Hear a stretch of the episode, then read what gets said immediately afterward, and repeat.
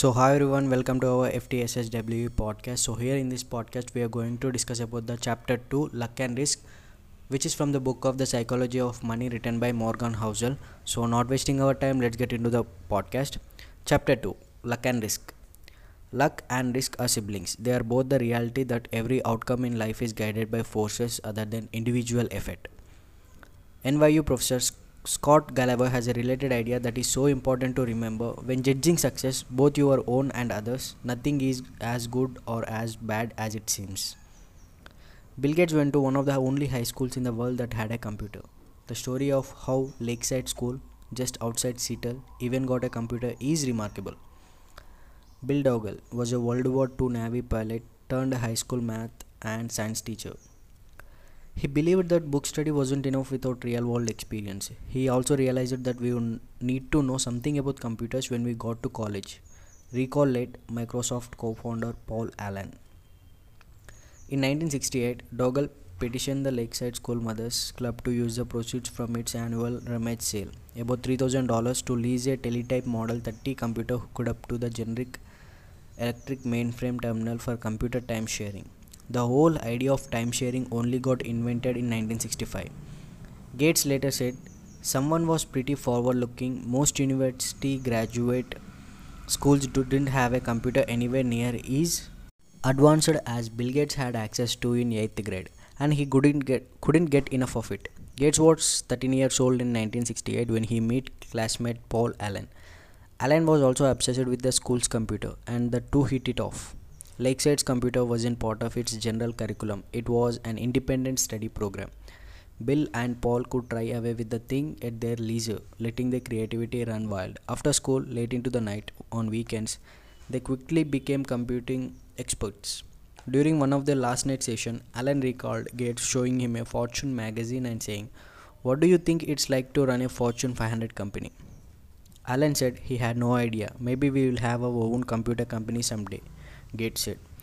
Microsoft is now worth more than a trillion dollars. A little quick math. In 1968, there were roughly 303 million high school age people in the world, according to the UN. About 18 million of them lived in the United States, about 270,000 of them lived in Washington state, a little over 100,000 of them lived in Seattle area, and only about 300 of them attended Lakeside School. Start with 303 millions, end with 300.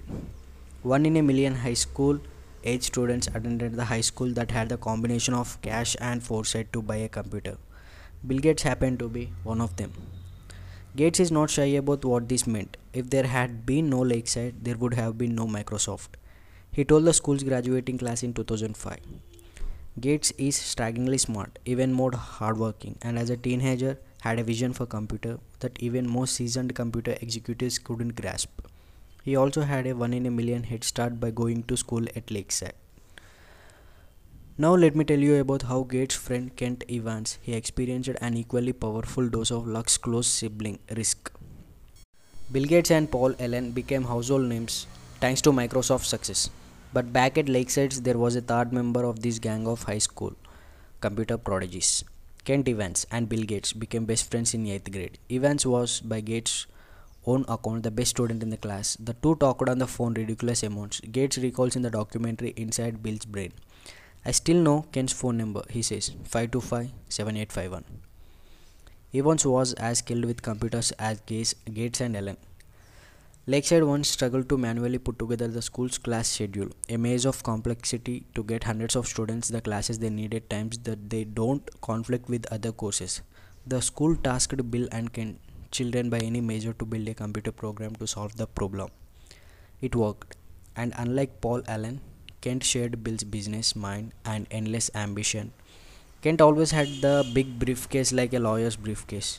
Gates recalls, We were always scheming about what we would be doing five or six years in the future. Should we go be CEOs? What kind of impact could you have? Should we go be generals? Should we go be ambassadors? Whatever it was, Bill and Kent knew they would do it together.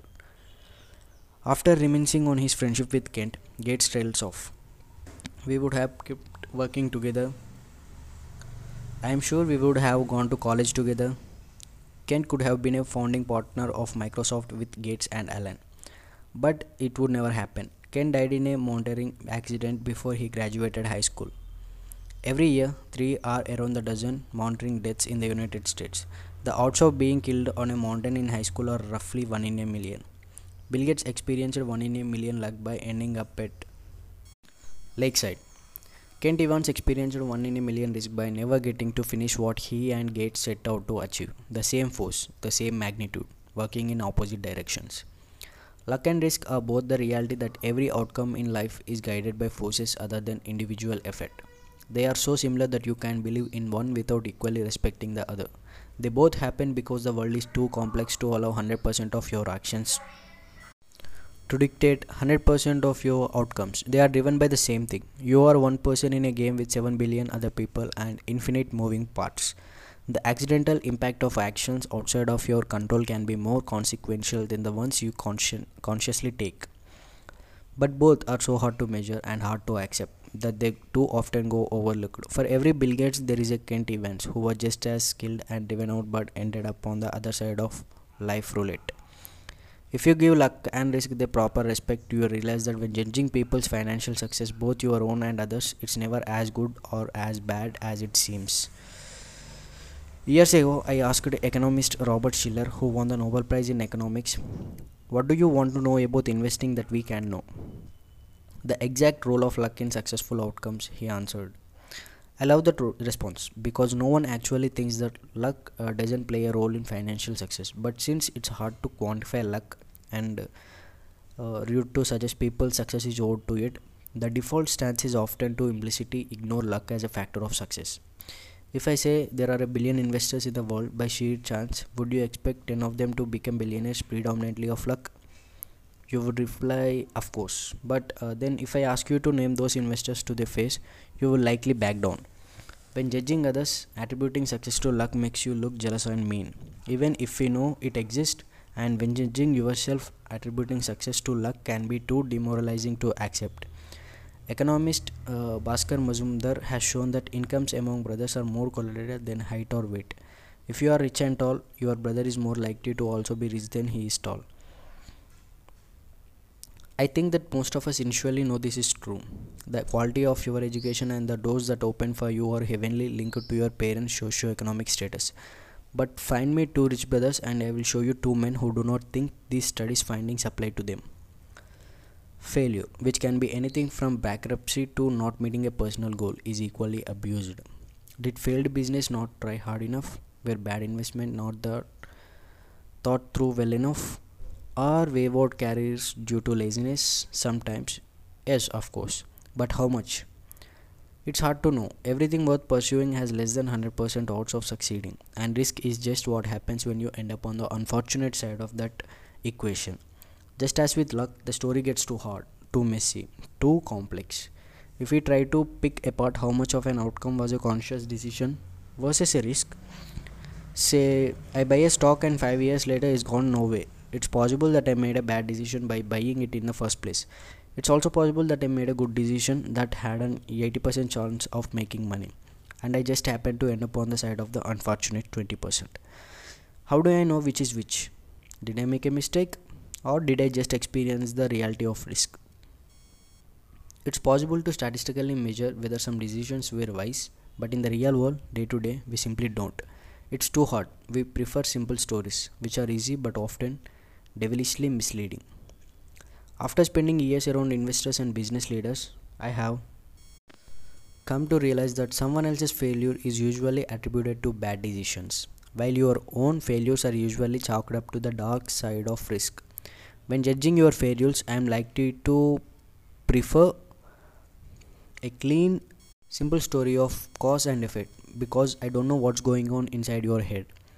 You had a bad outcome, so it must have been caused by a bad decision. Is a story that makes the most sense to me. But when judging myself, I can make up a wild narrative justifying my past decisions and attributing bad outcomes to risk. The cover of Forbes magazine does not celebrate poor investors who made good decisions but happened to experience the unfortunate side of risk. But it almost certainly celebrates rich investors who made okay or even reckless decisions and happened to get lucky. Both flipped the same coin that happened to land on the different side. The dangerous part of this is that we are all trying to learn about what works and what doesn't with money. What investing strategies work, which ones doesn't. What business strategies work, which one doesn't. How do you get rich? How do you avoid being poor? We tend to seek out these lessons by observing successes and failures and saying, Do what she said, avoid what he did.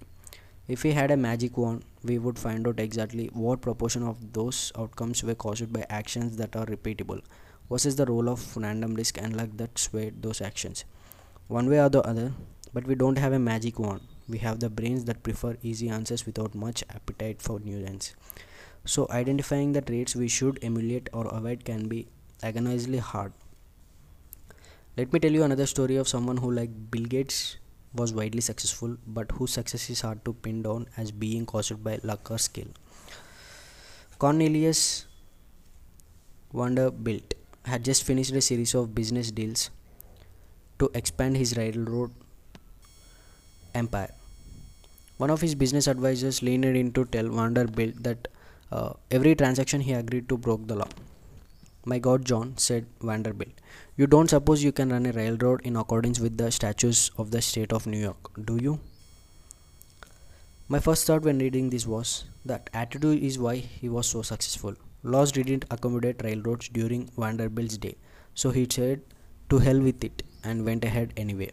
Vanderbilt was widely successful, so it's tempting to view his law flaunting, which was notorious and vital to his success, as sage wisdom that scrappy visionary let nothing get in his way. But how dangerous is that analysis? No sane person would recommend flagrant crime as an entrepreneurial trait. You can easily imagine Vanderbilt's story turning out much different. An outlaw whose young company collapsed under court order. So we have a problem here. You can praise Vanderbilt for flaunting the law with as much passion as you criticize Enron for doing the same. Perhaps one got lucky by avoiding the arm of the law, while the other found itself on the side of risk. John D. Rockefeller is similar. His frequent circumventing of the law, a judge once called his company no better than a common thief, is often portrayed by historians as cunning business smarts. Maybe it was, but when does the narrative shift from? You didn't let outdated laws get in the way of innovation. To you committed a crime, or how little would the story have to uh, shift for the narrative to have turned down? Rockefeller was a genius. Try to learn from his successes. To Rockefeller was a criminal. Try to learn from his business failures. Very little. What do I care about the law? Vanderbilt once said. Ain't I got the power? He did it and it worked. But it's easy to imagine those being the last words of a story with a very different outcome. The line between bold and reckless can be thin. When we don't give risk and luck their proper buildings, it's often invisible. Benjamin Graham is known as one of the greatest investors of all time, the father of value investing and the early mentor of Warren Buffett. But the majority of Benjamin Graham's investing success was due to owning an enormous chunk of Geico stock, which, by his own admission, broke nearly every diversification rule that Graham himself laid out in his famous text. Where does the thin line between bold and reckless fall here? I don't know. Graham wrote about his Geico Bonanza, one lucky break or one super, uh, supremely shrewd decision. Can we tell them apart? Not easily. We similarly think Mark Zuckerberg is a genius of a turning down Yahoo's 2006 1 billion offer to buy his company. He saw the future and stuck to his guns. But people criticize Yahoo with as much passion for turning down on its own big buyout offer from Microsoft.